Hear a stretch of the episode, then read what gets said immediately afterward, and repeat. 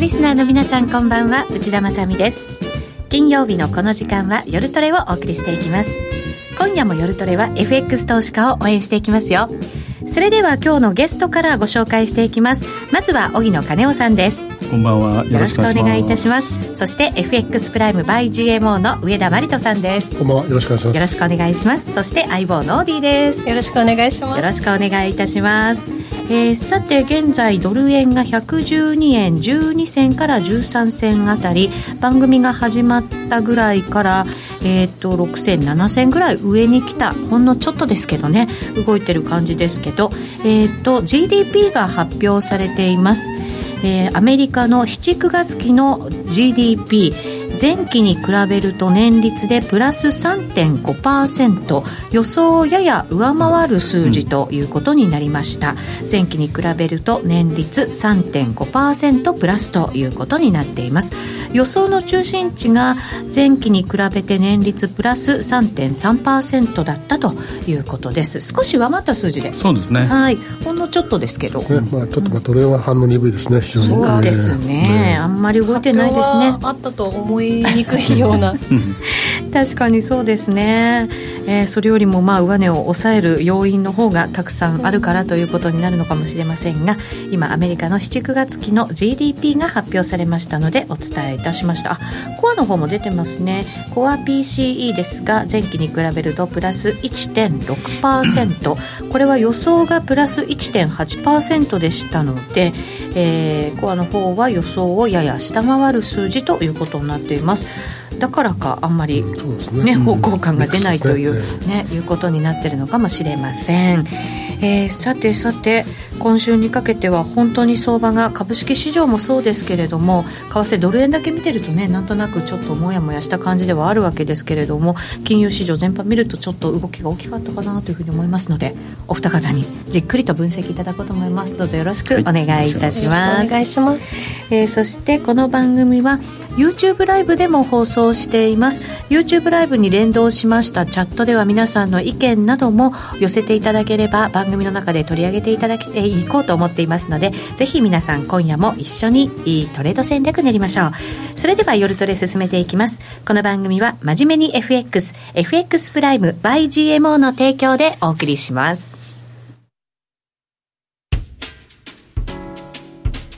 お聞きの放送はラジオ日経です。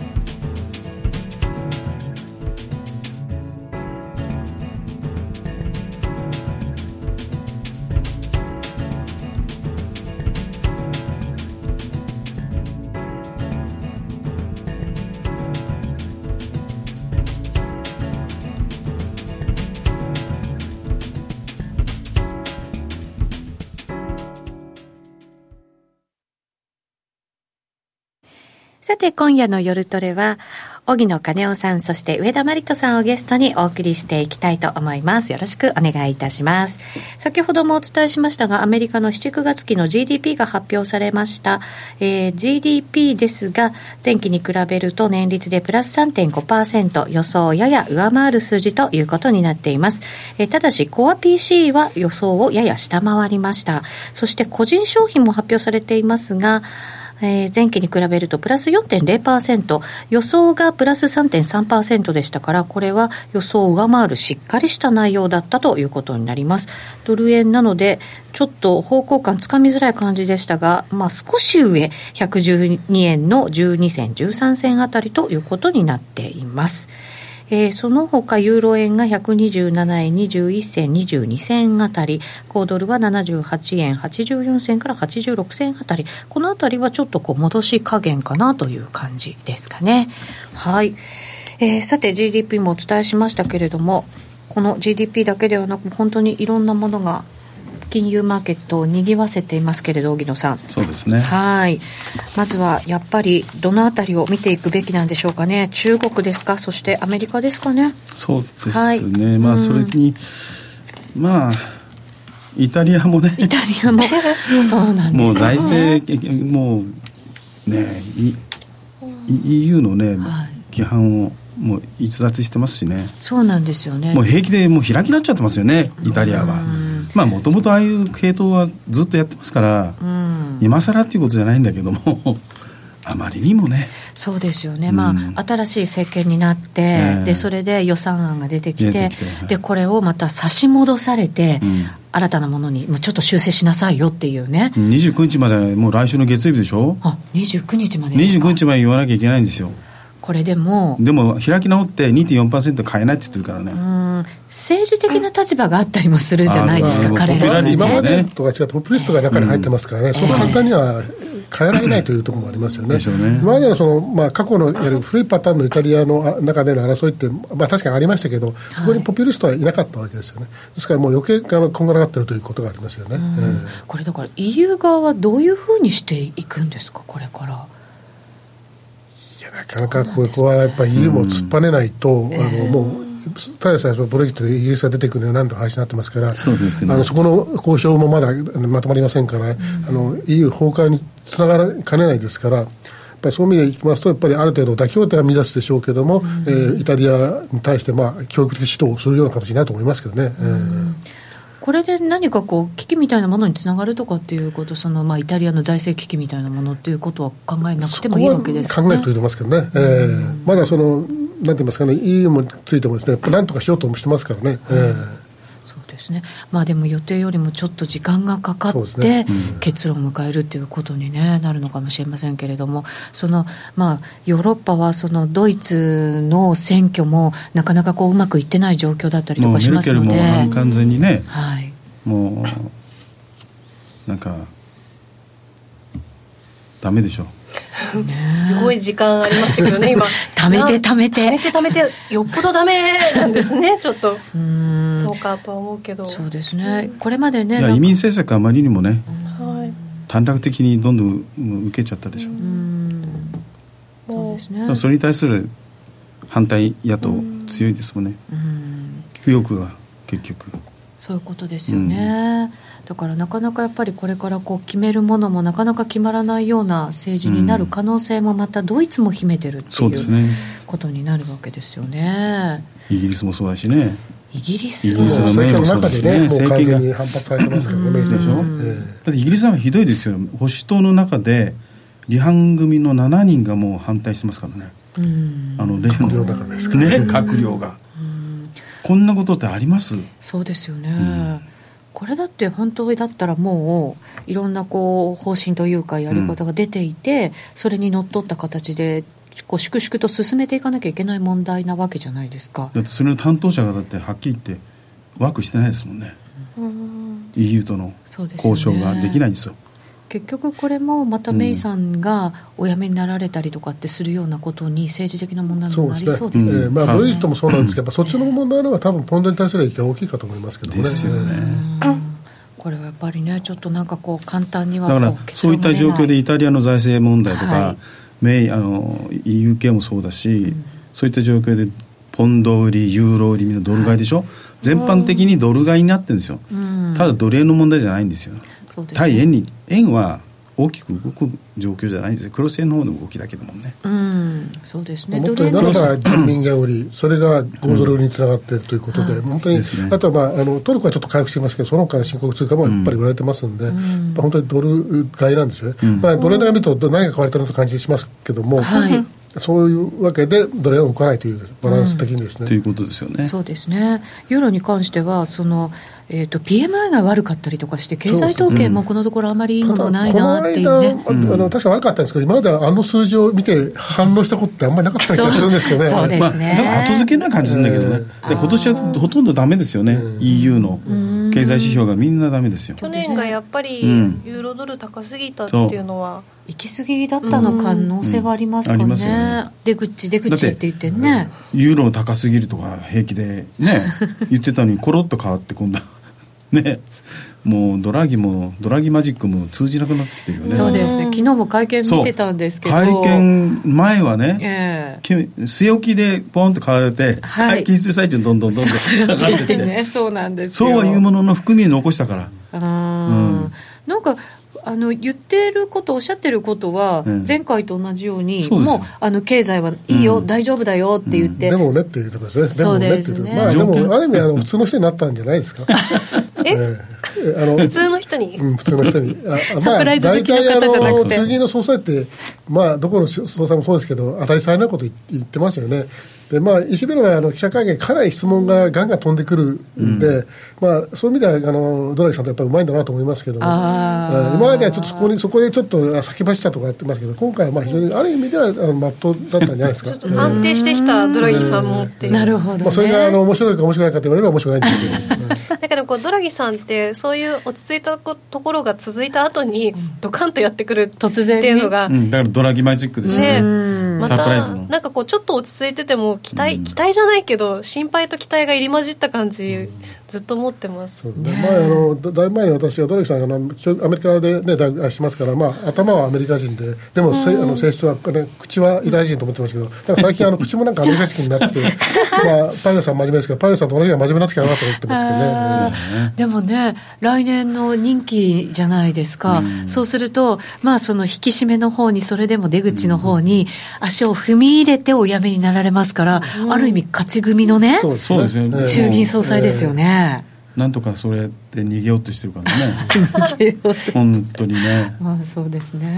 まあ片や日銀はもう全然やる気ないし、うん。やねる気ないんですかやるね。気ないですよ。そうですか。はい。なんかしんみりしちゃいますね。荻野さんが元気ないはてなって書いてあります。いろんなところになんかこう、呆れなった感じなんですか、荻野さん。いろいろ裏話聞いているとね、裏話？はい、それは番組で言えない言えない裏話。言言える範囲でちょっと匂わせていただけるとね。い。いかなと思いますけど。キラキラ。言えないですよ。ノーディーがキラキラしてみて荻野さん見てますけど。それでも何が聞言えない。けるんだろう。言えないそうです。言えない。まだまだなんか暗い気持ちになる何かがあったんですね。そういうことですね、うん。なんか嫌な感じはあるということですね。それ日本に対して。そう。そうですか。打つ手なしみたいな感じですかもうお互いに嫌ですよね現政権として。まああんまりね言ったらあれですけどね。いや言えないからね。言えないから、そうなんだ。でもなんかこいうやねあの正直、あれですよね。あの、ちょっと言うと、金融業界って、はい。今のその政治なりですね、そのまあ、中央銀行って日本のですね、に対して、もう完全に攻め切ってますよ。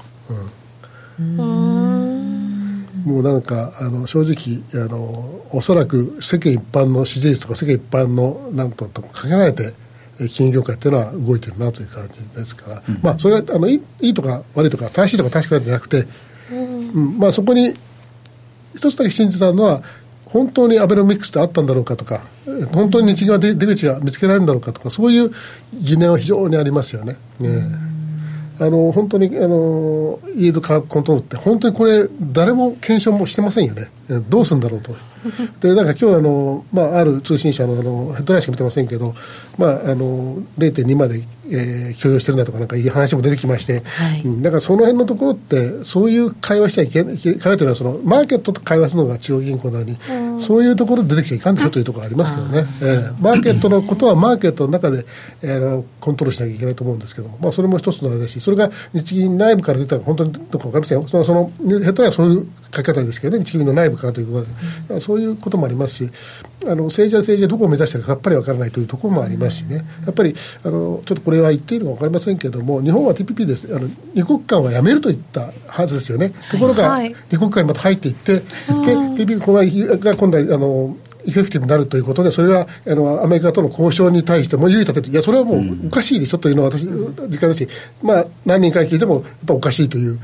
というのはもうもうすり替わっちゃってますよね。すり替わっちゃってますね。TAG とええ。タグとええ。TPP で、い。やタッグ TPP ねね、タッグなんかだとナフタにあの引っ張られますから、ああれ見たらものすごい、あれですよね、完全ドルみたいになって、もう大大変なことで、メキシコとカナダとアメリカですね、これはその生産のね、部品の生産だとか、いろいろもう、なってきますから、はい。ちょっとそこの辺のところ理解がちょっっと私は理解できないし、あの金融業界にはそういうことを理解できない人がいっぱいいるということだけはちょっと申し上げておきたい。で、じゃあ今日は今日はあの二人はお葬式みたいに暗いまあ、と政府政府内部自体も理解してないからね、うーんそうですか。大体もともともとのだって交渉人が茂木でしょ、茂木さん。茂木さんでしょ、ねもうダメですよ、はっきり言って、で向こうは完全にだって、交渉は向こうの弁護士ですもん、なんかねすごい人なんですもともとね弁護士ですもん、ええ。そちらの。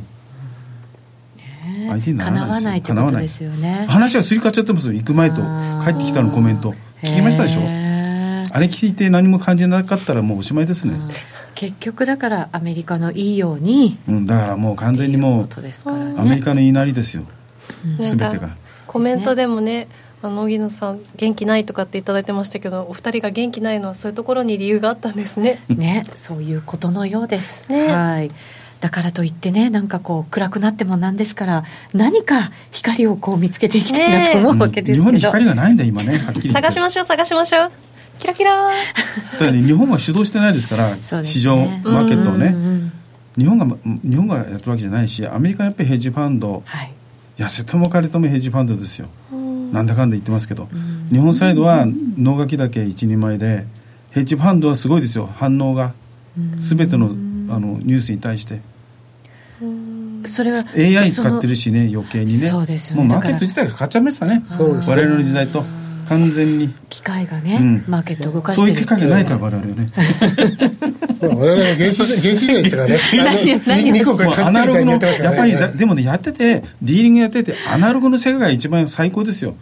AI なんか使ってもう無機質でしょ。でも何が起きてるか分かんないですよね。実際こう個人投資家的にはどの方向をなんていうか極めるじゃないけどに進んでいくのがいいんですか、やっぱこう AI とかが少し主流人投資になって。家にとって AI の方がいいと思いますね。というのは、やあの、どどんどんなんて言いますかね、その公平、公平になると言いますか、今だいぶニュースなんかも公平になったと思うんですね。はい。で、AI というのは、あの、変な話ですけど、別に、あの、金融機関だとかですね、あの、そういうプロのマーケット参加者だけが享受できるものないですから、あの、個人投資家の方も、頑張ればという言い方おかしいんですけども、きちんとまあアプローチできますし、個人投資家がそういうものを売ろうとしてもできます。し、まあ、それはどのくらいするか分かりませんけれども、で、その AI、もどきだったり今でも山ほどありますから、もどきえ。え。そうもどきじゃえ。えそうですね。もどきはも今だからどきでも某あの、まあ、中堅の証券が AI をあのツールを販売し始めましたよね、あ出てましたよね。出てたでしょ？まあ、出てました。銀行なんかもね、ル個人投資家向けにえ出してますよね、あの AI が信頼しますが、AI があのある程度任せてくればやりますとかね、ありますよね。そうです。ね。だからいろんなニュースのそのキーワードに反応してねっていう、まあ、単純なものから、まあ、まあ、ある意味個人投資家がやってるよりはあのボリューム増えるし、ええ。あの証拠金業者の方にとってもフェーバーですよね、うん。トレンドがる。その時にまあ短期間かもしれませんけど、出やすいっていう傾向もあと、少しいつもよりも行き過ぎっていうのかもしれませんけど、結構長くうでトレンドが続くってたり買ったりがいうことすごいですから、スキャルピングのみたいな形で、でもなんであれ、その AI であれなんだろうと、それが相場を作ればですね、でで今でもそのチャートは生きてるわけですから、はい。それ言いますと、人間が作る相場でチャートができようと、AI が作る相場でチャートができよう、それはチャーあトー、みんながチャート見てればですね、ワークするわけですよ。あーなるほどね。ええだからそうういう意味では、あの決してその、なんて言いますかねあの、むしろプロの方がだんだん仕事を失っていくと思いますけども、ほとんどないですけども、あの個人投資家はいくらでもチャンスあると思いますよ。ちょっとフェアになってきたっていう印象が、ええあのそういう意味ではもうあの相場が、まあ、あのなんて言いますかもう100万人のものになるという意味ではいいことだと思います。であのその中でプロが逆にですねあの生き延びようとしたらもっとこうなんていうか精精緻なものを作らなきゃいけないんで、そしたらまた一段とあのある時にはドラスティックに動く可能性もあるんです。今はその途中段階なんでどうしても芯としたマーケットがですね。切り替わりの時期だから,、ええ。だからトレンドって何というふうに今世界になってるんですけど昔はもうトレンドは出始めたらみんながトレンド乗っかってというあれですけど 今はそれに対して疑いを持っているというような状況なんです、これはもうちょっとこうあのなんて言いますかねあのきちんとされてくれば私はもっと面白い相場になると思いますねそうなんですね。今がそれのちょうど切り替えの時期で今後そっちの方に比重がかかってくるっていう。でそういう中でいけば日本人の投資家の方もですね、今はどうしてもやっぱり円を変えるというところで、どうしても買い買いか買いか入ると思いますと、当然のことはあのだんだんそういうことがなってくればいやそうじゃなくて動くもの儲かるものが一番だとなれば、例えばの話、えーいつも私言ってますけどユーロを売ってゾロシを買うとかですね、あの5ドルを売ってユーロを買うとかそういうこともものすごく敏感になる人出てくると思うんですよ。はいでそういうものが情報がですねあの例えばファンダメンタルとか若干分からなくてもですねきちんとそういうものでチャートを見てで、えー、トレンドが見えるようになってくればあの、まあ、ある意味そういう動くことによってむしろリスクが下がるという。はい今動かないからいつ何時爆発するか分からないという不安感があると思うんですけどそれがなくなると思いますよ。そうですね、動いてくれさえすればやっぱりチャンスはそこにあるわけですから、ね、だから A という地点から B という地点で2点で動こうとしたらガーンときますけどこれがいろんな通貨がこうなれば ABCDE となってあのむしろこうマイルドな形になってでも収益チャンスはもっと広がるという何十倍にもなるということですね、まあ、あの多分そこは私自分自身は生きてると思いませんけど、まあ、あのそうなるとは思ってます。ああそうなんですね、はい頑張らないと。頑張ります。ねいけないですね、はい。えー、さてさて、まあ、そういう世界になるのはもうちょっと先だとい。うことになると思いますので、はいえー、いろんな国の状況を見ていきたいと思うんですけど今やっぱり注目一番アメリカ株だと思うんですよね。株見ながら為替も動いてるみたいなところも多分あると思うので。そうですね、ね、もうダウ先ですよね。そうなんですよね、はい、だから今日だって日経は朝バーンと寄り付き上がってるにもかかわらず、はいダウがもう下がってましたから。そうなんですよね今日はだけど、ね、ニューヨークのクロージング終わった後に、はい、やっぱりファングの方の数あの決算が良くなかった。そうなんですよね。影響大きかったですよ。なんか期待が高かったっていうのも。うんある程度はね、ちょっと状況よくない。ただ、どこもあの売り上げが減ってるというところが多いんで、これが一番あれですね、問題だと思いますね、でまだ足元は良かったとしても、見通しがちょっと厳しくなってきてるというところも結構ありますよね。これだから影響とすればその、まあ、完全のところだということになってくるんだと思うんですけど、中国なんかはやっぱり結構激しくその影響、もう出てますよね。そうですね。もう中国はですから、まあ、あの昇竜拳が昇竜拳？昇竜拳じゃないや。え？昇竜刀が出てきましたから、ね、昇竜刀？昇竜刀、えーえーうん。清流と清流とあ清流と清流と大きいのですね。そう。政府がもう入ってきましたからね。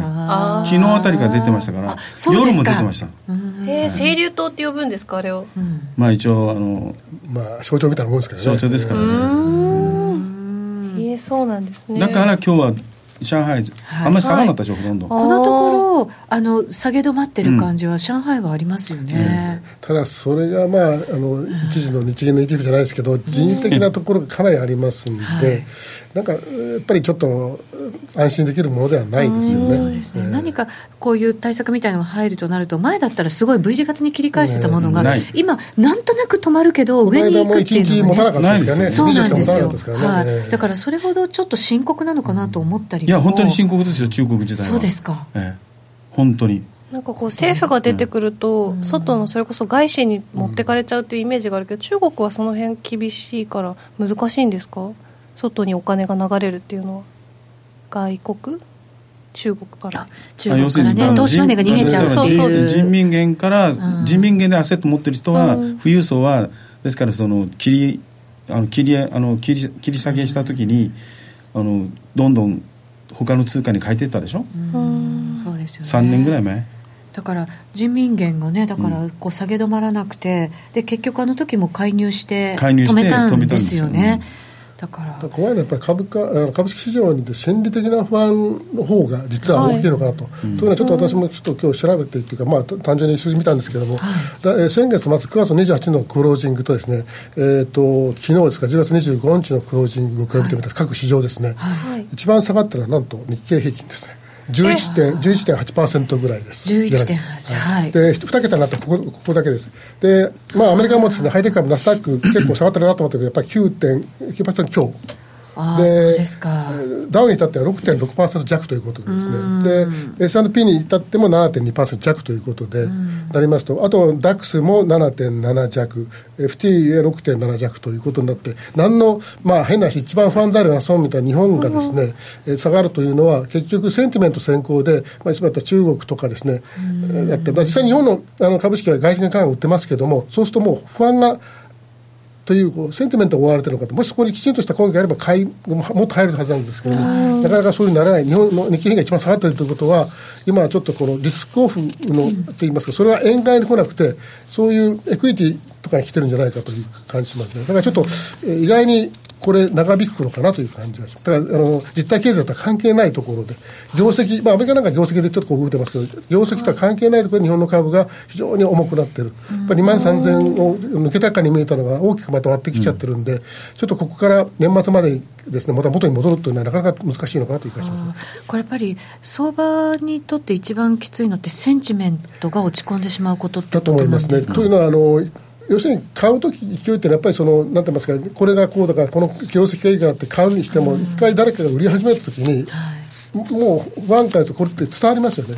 特に日本日本のマーケット昔からそうなんですけど、それが非常に弱いんですよね。そうですね。メンタル弱いってよく言われてますね。ああのダウが2.5%下がるときは、必ず次の日はあの日経は 4. 点何分下がるとか、これはもうあの 2. あのダウが大暴落と言いながら2.4なのに、日経は3.4。下がってますからね、800超えてますからね、ねでその日のうちにダウがバンと持ってますけど、日本はだめですからね。ですよね、景気敏感株みたいな言われ方もしたりもしますけど、結局、アメリカの株を見て、朝始まるけれども、また今度は上海横目で見ながら。だからないんですよ。そうですね、不景気の煽りだけを受けていく敏感株なんですね、だからまあダウが、ね、戻っても上海が売られたらもう、あちょっとだめかなとかずるずるずるってきちゃいますからね、えー、だからこのあたりのセンチメントがこう変わってくるとなるとやっぱりそれは売りもこなしながら時間をかけて回復していくしかないっていう。まあ、アメリカはまだですね、あの利上げしてるとは言ってもですね、まあ、あのなだらかな緩やかな利上げで、まあ、人口速度なんで、えっと、申しました。人口速度の時はそれほど大きくです、あの株式市場を崩さないんですよね、まあ、今回は調整に近いところと思うんですけれども、ただ日本の株式市場はちょっとあのクエスチョンで、ひょっとしたら転換期になってしまう可能性もあると思いますね。えーまだこれは分かりません、あのもう一回戻すかもしれませんけれども、そうです、ね、ただ日本の株式面というと、非常に不安、私自身もあの不安になりますね。えー確かに。もうその10月の頭に日経平均は高値を年初来高値更新してそこから3000円ドーンって下がってるわけですからね。1か月も経たずに高値から言ったらもっと下がってますね。今今はそうで、ね、9月の末のあれからですから9月あの11%積んでますけど、はい、そう見たら非常にあの短観ですごい下げなんですよね。そうですね、はい、それやっぱり投資家の皆さんもやっぱり傷んでるしメンタルも傷んできてるし、ね、ということですね。あとやっぱり外国人投資家が日本株に期待してくれないとまた動かないっていう面もねしてないです。全然してないですよ。それなんか。日本の景気に対して。それまたなんか重要な筋から聞いたんですね。もしかして。ヘッジファンドの連中はみんなそうですよ。そうですか、ヒアリングしてると。全然興味持ってない感じ持ってないですよだって。やっぱり出口が見えないっていうことはやっぱりあの景気が、まあ、大きく回復するということはないとこれはもう普通に考えれば分かることですよね、あの本当に何年かかってるんだという、まあ、あの前見せ私はもうインフレではないと思ってますけどそれにしてもですね他の国はきちんと利上げの段階ないしは利上げ準備段階入りつつあるのに日本だけはそのかけらもないですよね。そうですね、だからさっきその本当にアベノミクスはあったのかっていうね、それも疑いたくなるっていうのはそういうところなのかもしれませんね。まあ増税の、ね、症状ではあるけどやっぱり、あの日本の方またちょっとこれ言いづらいところですが官僚特にいろいろ不祥事が続く官僚たちですね。あそこの省はですね日本のその財政に対してものすごい悲観的すぎるというか、あのそうじゃなくてやっぱり今は財政出動してですね一気に景気を上げていくべきだと思うんですけどね、なんかむしろ逆方向であの財政破綻をね、まあ、確かに財政破綻は大変ですけど、本当に日本はそうなるかといって、多分ならないですよ。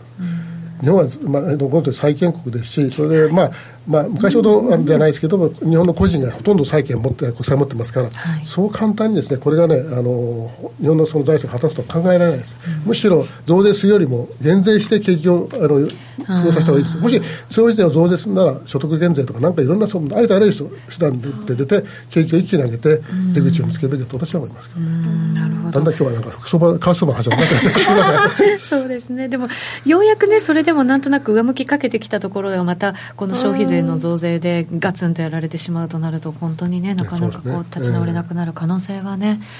ありますよね、まあ、インフレっていうことになると、アメリカはでもインフレが結構、今、進んできている状況なんですか、ね。えー、まあ、あの賃金なんかもね、だいぶ上がってきてますしね、ただ、問題はだからトランプさんの今やってる政策って、まあ、現在は本当に確かに聞きましたけど、景気になりますけど、はい、この今の関税戦争といいますか、これは、しばらくしたらちょっとまずくなるんじゃないですか。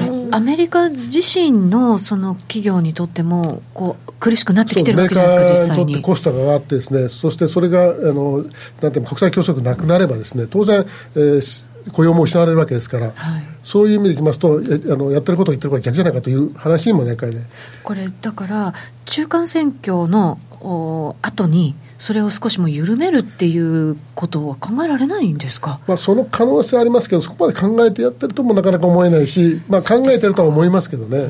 ででもそうなると、じゃあ、えーまあ、中間層の減税も、じゃあ、それはどうするのってなりますよね、それをそれもひっくり返しちゃったらどうなんだと思いますだから中間層10%言ってるじゃないですか。ああそうですよね。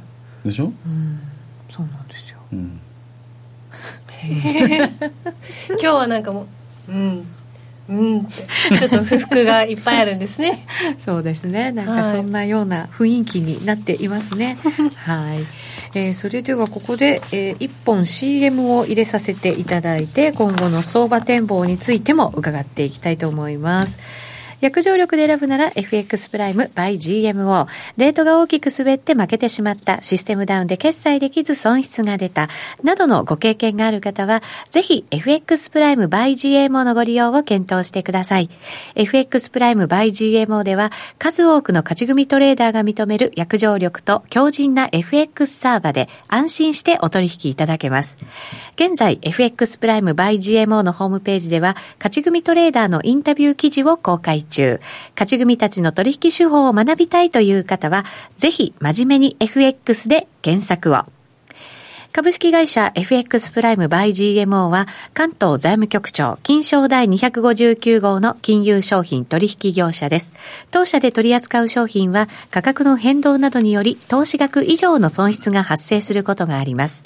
取引開始にあたっては契約締結前交付書面を熟読、ご理解いただいた上でご自身の判断にてお願いいたします。詳しくは契約締結前交付書面などをお読みください。お聞きの放送はラジオ日経です。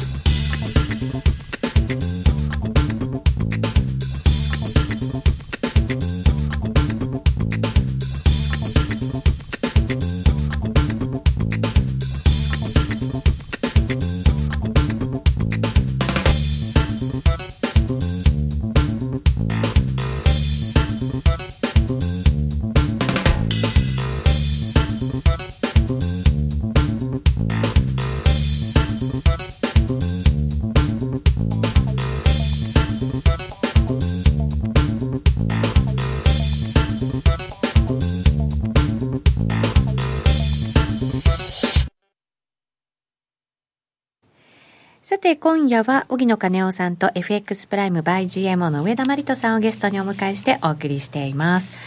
えー、さて、ちょっと、もしかしたら、この金融相場の立ち直りには時間がかかるんじゃないかという上田さんからのお話がありました。なので、ここからちょっと年末に向けて、また来年のリスクなんかも考えていきたいなと思うんですが、はい、荻野さん、資料準備してくださいました。そうですね。はい。まず依然としてトランプリスクはありこれでもほら間もなくもう中間選挙じゃないですか、うん、ですからね。で中間選挙でもしあの今のところ民主党は下院の方で民主党が優勢の方向らしいんですよ、今のところ。で民主党、はい、中間選挙でもし共和党、これ、共和党がちょっと民主党よりもまずい状況ならば、運営が厳しくなってできないと、いうことですよね、ホワイトハウスも大変だと、うん、決まるものも決まらないという。えー、で下院で共和党がもし負けた場合は、やっぱりトランプ大統領の、ね、段階裁判が起きる可能性があるんですよ、民主党。それあり、ね、生きてますからね、これ、弾丸弾劾弾劾弾劾裁判 生きてますからね。これでももしそれ行われる、うん、弾劾されるっていうそういう結論になるとはね思えないんですけどありますか可能性は、うん、分かんないからねこれは、まだ。選挙今のその世論調査とかで民主党優勢って言ってますけども、はい、あのそういう調査っていうのは受けた人が選挙に行くかどうかとは別問題ですよね、この間テレビ見ても今あのよく Q って書いたねあれトランプの熱烈だからそう見えてもその、えっと、民主党を支持するといった人があの行かないかもしれない。でも、きっと共和党のトランプ支持者って熱烈だから必ず投票所に行くかもしれない、となると微妙なところで分からないところがあるんですよね、意外に勝つ可能性もあるかなと私は思ってますけどここ数年だと、なんかこう、そういう世論調査、あんまりこう、当てにならないことも多かったんで、そうですねだから為替がね、ね。こう振らされるっていうね、上院上院と下院ではい。議員の質が違うんです、質が違う。上院はあの各州の名士うん家計のいいところの。貴族院貴族院みたいなねまあ民主党じゃなくてあのあの、まあ。下院の方はまあ日本で言えばね参院議員みたいなもんだから。だから何でもいるでしょう。何でもいる。そうです、ね、いろんな。タレントさんがいたりとか。まあいろいろね。そうそうそう。はい雑多そういった意味ではもう、まあ、二大制度になってるけど日本は二大制度になってないからね。まあ基そうです本的にはね。ええそうですね、か。そうするとじゃあもしかしたらその選挙の結果によっては、あトランプまさんにあ共和党はこのままになると思うけどね。まあ、いずれにしても私は弾劾まで考えてないですし、まあ、ちょっと先走って言えば、まあ、どちらが勝とうともですね、まあ、ごたごたするんですけども結局実体経済というのはまだ崩れませんから、明らかにもうあの1歩も2歩も3歩出てしますから最終的にはですねまたドルははい。もう少しまた上を狙うかと思ってますんで、何を買うかと言われたらやっぱり、えーユーロああのポンド買えませんし、まあ、ユーロは私は2番目の頭の中には2番目にありますけど、やっぱりドルを買わなくちゃねという頭にはありますけどね。あえやっぱりでもアメリカの経済まだまだいい状態は続くっていうことですか、まあ、少なくともあのあのあいろんな悪影響って出るのはまだ来年の半ば以降だと思いますんで、はい。えーそういう意味でいきますと、えーはい。だからそういう意味でいきますとまだドルは買っても間に合うかなという思いますたとえ112円台113円台でもただ、えーの人々が思っなんて言いますか昔想像しているような120円とかそれはありえないとは思いますけれども、はい。少なくとも他に買う通貨ないじゃないですかというえー自分で聞くわけです。と、うんまあ、私が A と B を一人やるならばなじゃあ何買いますかこれ何かあ買うもんありますかと、まあ、ないですね、まあ、ままさかのにためにちょっと若干ヘッドしてユーロ買いますかねぐらいとか言えないんですよね。えーうんまあ、だから景気がもしかして悪化してくる可能性があるとなると来年の半ば以降、まあ、そこまではそれでも持つだろうという意識があると。そうですね、まあ、あの半ば以降のその前に当然も先ほどしますが、相場下がり始めるかもしれませんけど、ええ。少なくとも今年年年と年末3年で、まあ、日本でいう、えーファー日本でいうかアメリカでいうファーストクォーターぐらいまではですね、やっぱりドルを堅調にすると,、とは思ってます。うん、そうすると、まあ、だから消去法的だけれどもドルを買う動きがまあ出てくるだろうということですね。そしてじゃあその下中国リスク。中国リスクですね、荻野さんだってさっきも中国ダメですよって、うん。ね、中国リスクはかなりりあの新聞市場はある程度なんか、ちょっと見方が楽観的ですけども、はい。基本的に彼ら自身はその国内の GDP の数字も合計しても合わないしもっとだか政ら府が発まあ、そうですよね。ねで何が問題かというとやっぱりね、あれです。シャドーバンキング。これがネックになってますね、これずーっと言われてきてうんますよね、これ全然まだ依然として処理できてないらしいですよ、その辺でやっぱりまああの8月か8月だったかな？一応の来年の？いや今年？の8月にそはい。の中国のナンバー10のうん。その劉鶴っていうのがいるんですよ。はい。これ劉鶴っていうのは米中のお最あの最高うんの中国側の交渉の立場、ナンバー10の位ですよね、この劉鶴と、まあ、日本の大臣がうん。お会いして、はい。で劉鶴がサポートしてほしいっていうようなことを言ったんですよ。あ日本に助けを求めた。だからアメリカでも完全に中国はアメリカに負けてるんです。貿易の問題では。っていうのはトランプはあのバカじゃないですから要するにサプライチェーンうん。サプライチェーンをうん。首根っこを抑えようとしてるんですよ。トランプはそれもうず全部把握してるの。だからその中国の去年の1年間5070億ドルなんですよ。うん。いあのアメリカに輸出してるのが、うん。だから最後の2670億をあの発動した場合は中国、あの具の根も言えなくなるんですよ。そうですね。それはトランプがもう分かってるからもうすでにやっちゃったでしょ？2500億、だはいそういうのも首根っこ抑えられてるしあと一番問題なのは中国は第三国を通してアメリカに輸出迂回輸出してたいそういうのが多いんですよ。はい。らそれを彼らはもう着々とアメリカは崩してるんですよ。そこもだからもう包囲網で。包囲も今やってるわけですよ。じゃあ本当にもうなんか八方塞がりみたい八方塞がりですよ。な、うん状況になるんです、ね。強がり言ってますけど中国強いこと言ってますけど、ええ。もう貿易貿易問題ではアメリカが完全に勝ちなんですよなんかてっきりまだね、ギリギリ対等なのかな対等なんてイメージを持ってたんですけど、うん。全然違うんですね。全く違いますよ。でこれまでねなんかほら、うん。リーマンショックの後だって、ええ。中国がドーンとお金出してそれで景気を良くさせたわけじゃないですか、はいうん。まあね。中国だからできることっていうのがね今までなんか目立ってきたように思うんですよね、そういうもんだからもう苦しくなっちゃってる。苦しいですよ。何ももうそういう手も打てないような感じになってくるんですか？完全にねあと首相がはっきりと明確にねあの為替貿易問題出た時に原安でファンドがどんどんヘッジファンドが原を売り原売りドル買いどんどんやったでしょ、はい。であれはファンドがやったのとあと富裕層が原売り原を売って他の通貨に変えてそれも3年前に起きたことをまた始めたわけですよ。だから首相は明確に原安要するに原安で貿易をうん。ね。活性化させたい。それであのドライブするつもりはないと、ああなるほど、うん、原安に持っていくしあれは意図はないと。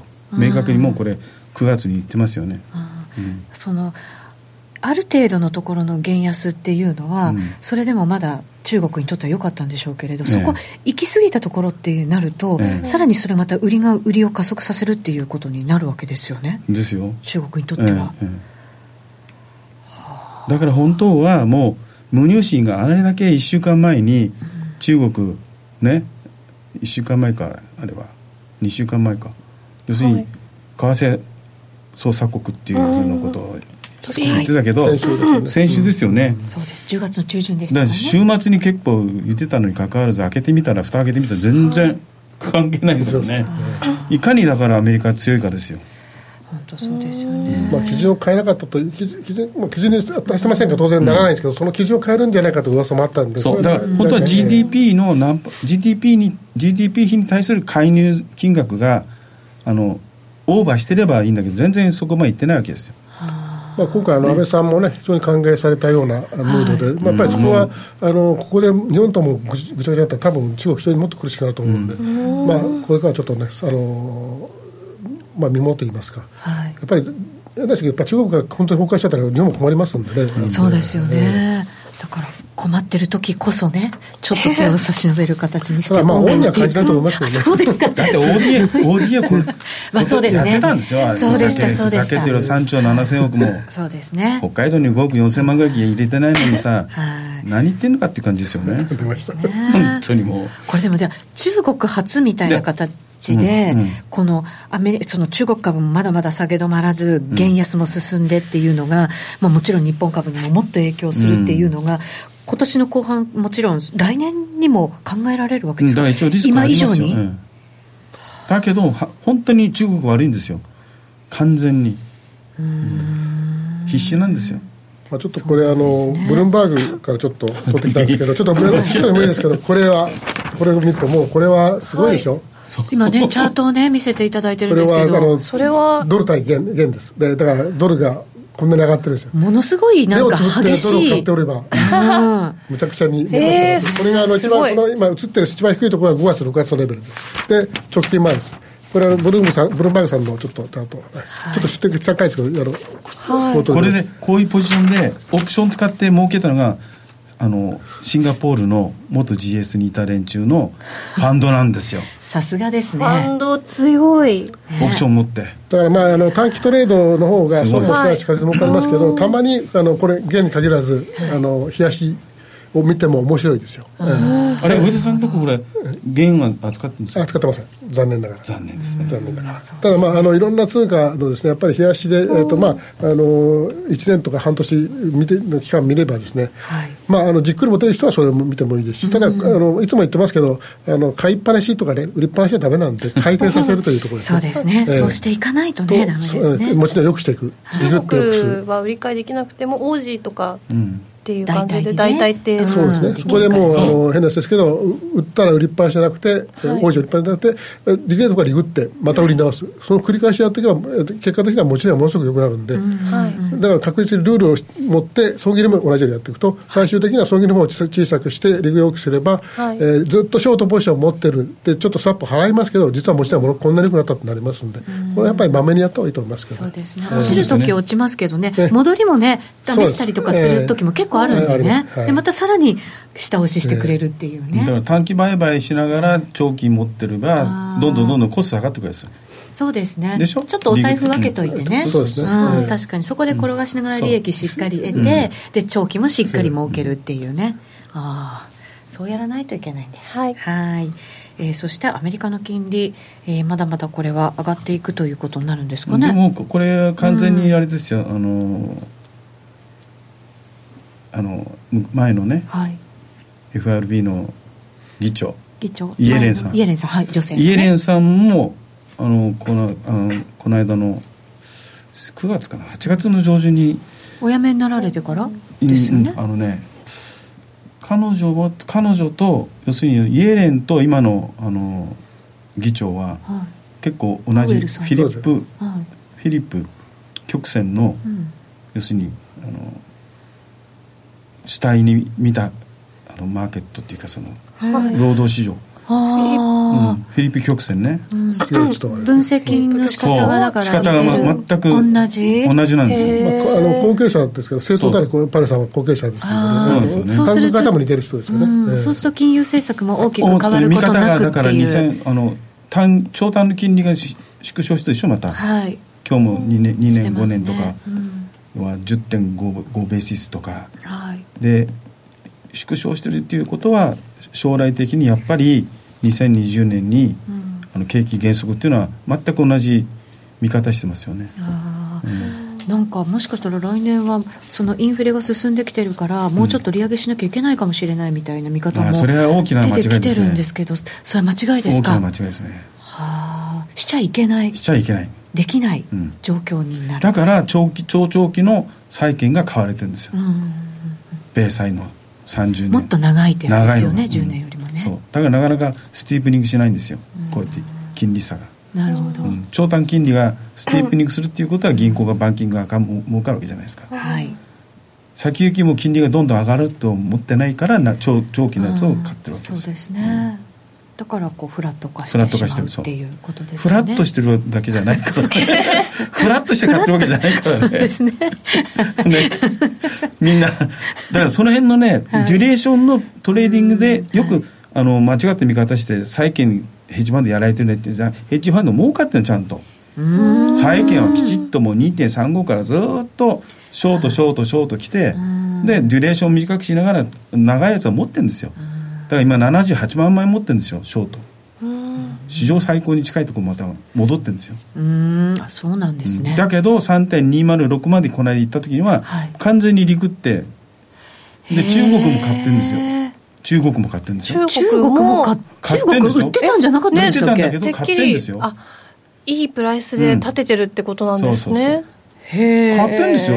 中銀が買ってんですよ。なんか。ねこっそこっそりっていうかこうだからそれが焼却するっていう噂を。それはみんなよく見てないんだな、うん逆にね、まあ、あの債券もなかなかあのアメリカ金なかなか上がらなかったですから、10年ものとかですね。だから逆に言えば思いっきりしようとしてもですね買っても買ってリグってもですねまた売るチャンスがいくらでもあったわけですよ、まあ、今さすがに3%割れてなかなか遠いですけども、はい。一時期あの3.10ぐらいがあってそこからまた2.9、ね、あの9割ったりしてましたからあの確実に3%であのから3.1のところで、ね、リグった人はまた買い直せたわけ売り直したわけですよ。ね、そうですね、えちゃんとね。そままたさっきのそのエフェクスの話と同じですね、あの根っこのポジションを持ちつつ回転させるというそういうことなんで、債券でできるんですか？ら、エフェクスはもっとできるはずなんでね、えー本当そうですね。そうか債券もそういうふうにやって。まあ、これは特殊なマーケットと思います、債券は逆にはまっちゃう方が多いんで、なかなかそれはできないんですけどね、えー、ひっくり返すと大変です、無理ですからね。えーこういう時期だったからできたそういううこととで、あのアメリカのその、ね、利上げはまあ本当になだらかにゆっくりいったし、それに対してアメリカの金利が金利がついてからだったからですね。はい。えー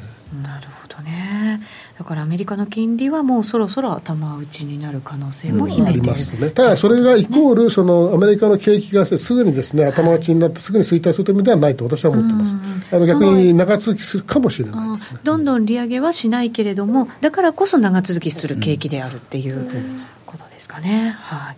まあ、でも今回のそのアメリカ株の下落の一つの要因になったのはそのアメリカ金利のやっぱりスピード感のある上昇だったと思うのでそこがちょっと落ち着いてくれるっていうことは、まあ、金融市場にとってはプラスにとってもいいんですかね。どうなんですか？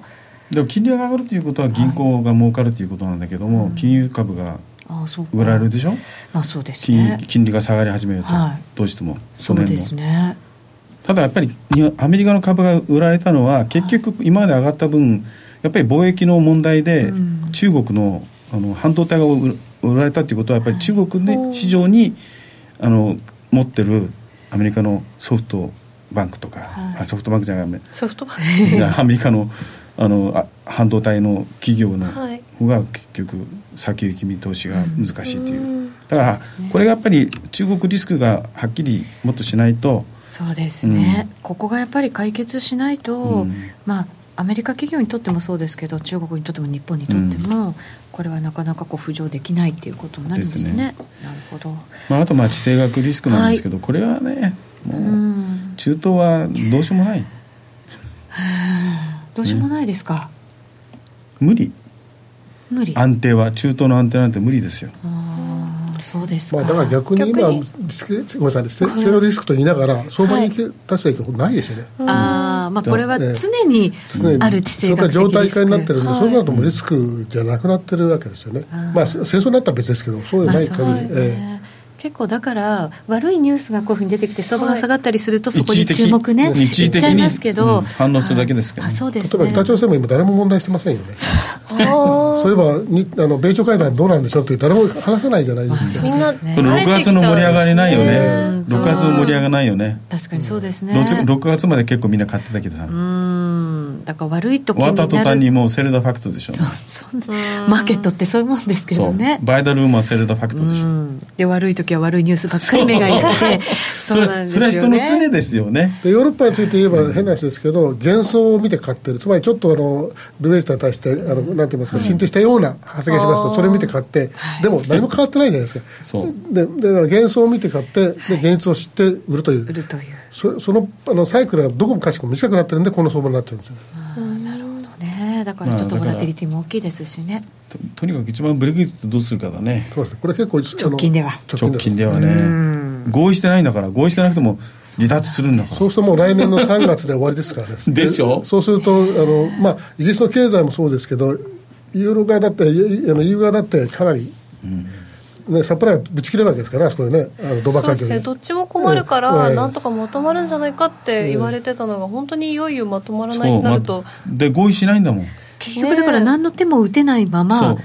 離脱になっちゃうからもうそれはもう本当にハードなショック、でおまけにアイルランドの国境がアイルランドだったら EU に入入るわけでしょ？なんかねあの国境の問題全まあ、然、今日は時間がないで説明できないですけど、あれは本当、ブレイクって複雑なんですよ。もうまあ、なんていうか、あのこうあのなんとか相関図みたいにこうあれしていくんで、そうそう簡単になと思いますね。ええそうちょっと次回にでもね、まそのあたりちょっと詳しく教えていただけると、ブレグジット私たちもそうですね、ちょっと嬉しいかなと思います。はい。じゃあ相場の見通しいきましょうか。相場の見通しいっちゃおうねはい、もうちょっと相場いっちゃいましょうよ。いっぱい資料ね、準備してくださったのに、私たちも。私が邪魔しました いやいや、私も邪魔しました。はい。なので、じゃあ、米ドルのでいいですか？米ドルも、ね、もういいですか？米ドルはいいですか？ユ ユーロにします 強い強いってことで。強い強いってことで強い強いというまあ、ことで。ユーロもだってさっき言ったよねこれもうねそうなんですよね。はい。であともう年末までに何があった？らあ、予定整理しときますか、うんあはい。イベントをね。とりあえずはい。まずはだから私たちアメリカの中間選挙に目が行きがちですけど、ええっと10月の末にブラジル大統領選挙がありますねありますね。これレアル動いてるんでしょ？もうレアルだからね レアルだから。そうなんですよね。リアルレアルレアルだからもうレアルなね。んてもう本当にあのそこの国国自体がもうね国としてなってないよね今ねブラジル一時は良かったんだけどそうですよね。ううんん。ね日銀ももうなんか政策発表も関係ないし10月31日来週ですね。来週の水曜日。うん特にあ日銀あ何もせずったのっていう感じですよねそうですね最近はもうヘッドラインでも動かなくなりましたからね。そうです。何にも、あとはだからあの会見の時間にちょっと動き出したりすることも前はありましたけど、今全然なくなっちゃいましたから黒田さね。んのお顔をね AI で判断するっていうのもなくなっちゃいましたね。前はね、政策金利ね、あのあったねそういうの政策の決定事項をね、ノーチェンジで。さ最初の頃はネクタイって言ってましたよね。ええあれはなんかネクタイの色が違うとかさ。みんないろいろ分析するなって あったんですけど。あねそういう時代。そうですね。まあ米国あの中間選挙終わ終わったらもうはいおそれまでよって感じですよそうねですね。いう感じですよね。はいそれまでよっていうのは今年のイベントがってことですか？そうイベントだってこれが一番最大ですもんね。うん。最大ですよね、まあ、あとはまあね12月の利上げあの MC は利上げはもう決まってますし、決まってますよね。もう ECB はもうあの淡々としてまだ全然利上げ段階じゃないですから。ですね。そうですね。来年以降っていうのでということで日経はこういう感じになってるんですよ。200,、はい。200日開示線と。はい、さっきもねなんか他の指数に比べると一番下落率が高いというね。そうですね、はい。はい話ありました。やっぱり2万3000円のところでね結局、うん。これでもその前にレンジで動いてたわけじゃないですか、ええ。夏のあたりもこうもみ合いになっていて。そこも抜けちゃいましたよね。そうなんですね。そうなると本当にこう調整長引くっていうね、まあ、当面もう2万、うん。どうするんでしょうね。みんなブルでみんな今年中にいくら上がるとか言ってたんですねだけど。本当ここまでね見るとねものすごい相場に見えるんですけど。ですよね。もう2万5千なんてすぐだとか言ってたんだ3万円とかけど。言ってますけこれねどね1か月も経たないんですよ。皆さんがね 2万年末高を言ってたそうでしょ。言っててから。これもう奈落の底ですよね。そうまさかこんな相場200が日線抜けた来るなんて途端にここの時売りが激しかったですよ200日線そうですね、こうなるともうあのレベル感でしかないんで本当に2万あの2万円とか2万1000円がですね、これもレベル感としてのサポートになってですよね。ところが今度は2万3000がリアルなですね。あというかもうあの本当にあのテクニカルにですね、レジスタンスになるんでこれをもう一回抜けたら結構きついきついですよ。ですよねこれね。これでももう投げる人は大体投げてるって感じなんですか？全然まだまだですか？まあ、あの投げるつもりの人はもう投げてると思います、そういうのってただあのな、これから買う人が現れるかというところですよね、やっぱり日本人だけでは、また2万3000持ってくるのなかなか大変ですよね。これ見てください。この次の空売り比率、はい、比率はい23日の日は50.8万いったんですよ。これヘッジファンドが結構やってますからね。ほとんど。ああ50超えってね。で25日で47.7ですよ。これ。ひどいでしょもういこれ。や本当そうですねいやもうなんか声が出ないっていう。そうですね、やっぱりあの外からの買いが入らないとなかなかですよね。持ち直しは難しいと思いますよ。でもその外からの買いも日銀のこうななんでしたっけ今急に。ETF? ETF 竹槍僕は竹槍って言ってるんですよ 竹。槍竹槍やってもダメだって。今日も。戦えない勝負になら竹ない、槍と B29 ですよね、まあ中国のね、戦闘には勝てませんがね。勝負なんないもんだって入ってんだもんね。今日も途中から入ってたんだけそうどなんですよね。で今日はね公的が入りましたよ先生。公的公的うん。年金の公的が。そうです。それでバーンと上がったんですよ午後。ああそうなんですね、うん、公的竹槍じゃないんですよあれ。あれは一応鉄砲ぐらいです強い。かうん、鉄もうちょっと砲大砲までいかないけど。まあ、ただ日本の経済は決して悪くはないですからね、だからそうそうですね。いう意味では、あの決して悲観することないんですよけども、本当にこのチャートだけ見てると、もうなんか本当になんか、なんか起こったんじゃないかというですね、ですよねとんでもなく本当ですよね、これでも本当だからもうファンダメンタルズとかではないところでの相場になってるわけじゃないですか、うん。センチメントが悪いよね確かに、え。ねだかららこのこそダメだという。投資主体別売買動向これはい。19日前なんですけど、今週まだ出てないんで、でも確実に言ってるでしょうね。実にあけあが外国人2週連続ね。そうですね。売ってますからね。冒頭って言いそうになっちゃったんですよ。ね売ってます。個人3週連続買い越し。買い向かってるわけですよ。ね。この人たちがだから報われるようにね。2週3週見てくださいこの1兆1兆これにさこれは700本当にすごい。700億の竹槍でいけるわけないじゃないですか1日700本当そうですよね。だっていやー年間で3兆切ないんでもうもうあと少し切ないんだもんね。そうですね。竹槍ですよ。B29 です相手は。今日はね本当にちょっと暗い気持ちになるようなこともそうですねまあでもそれがマーケットのそれでほら現実とサポートラインこれ見てください。はい。ドル円のこれサポートライン荻野さんそろそろ時間になってしまいました。はいまた次回楽しみにしております、この番組は真面目に FXFX プライム by GMO の提供でお送りしました。お二方ありがとうございました、ありがとうございそれでは皆さんさようなら。さようなら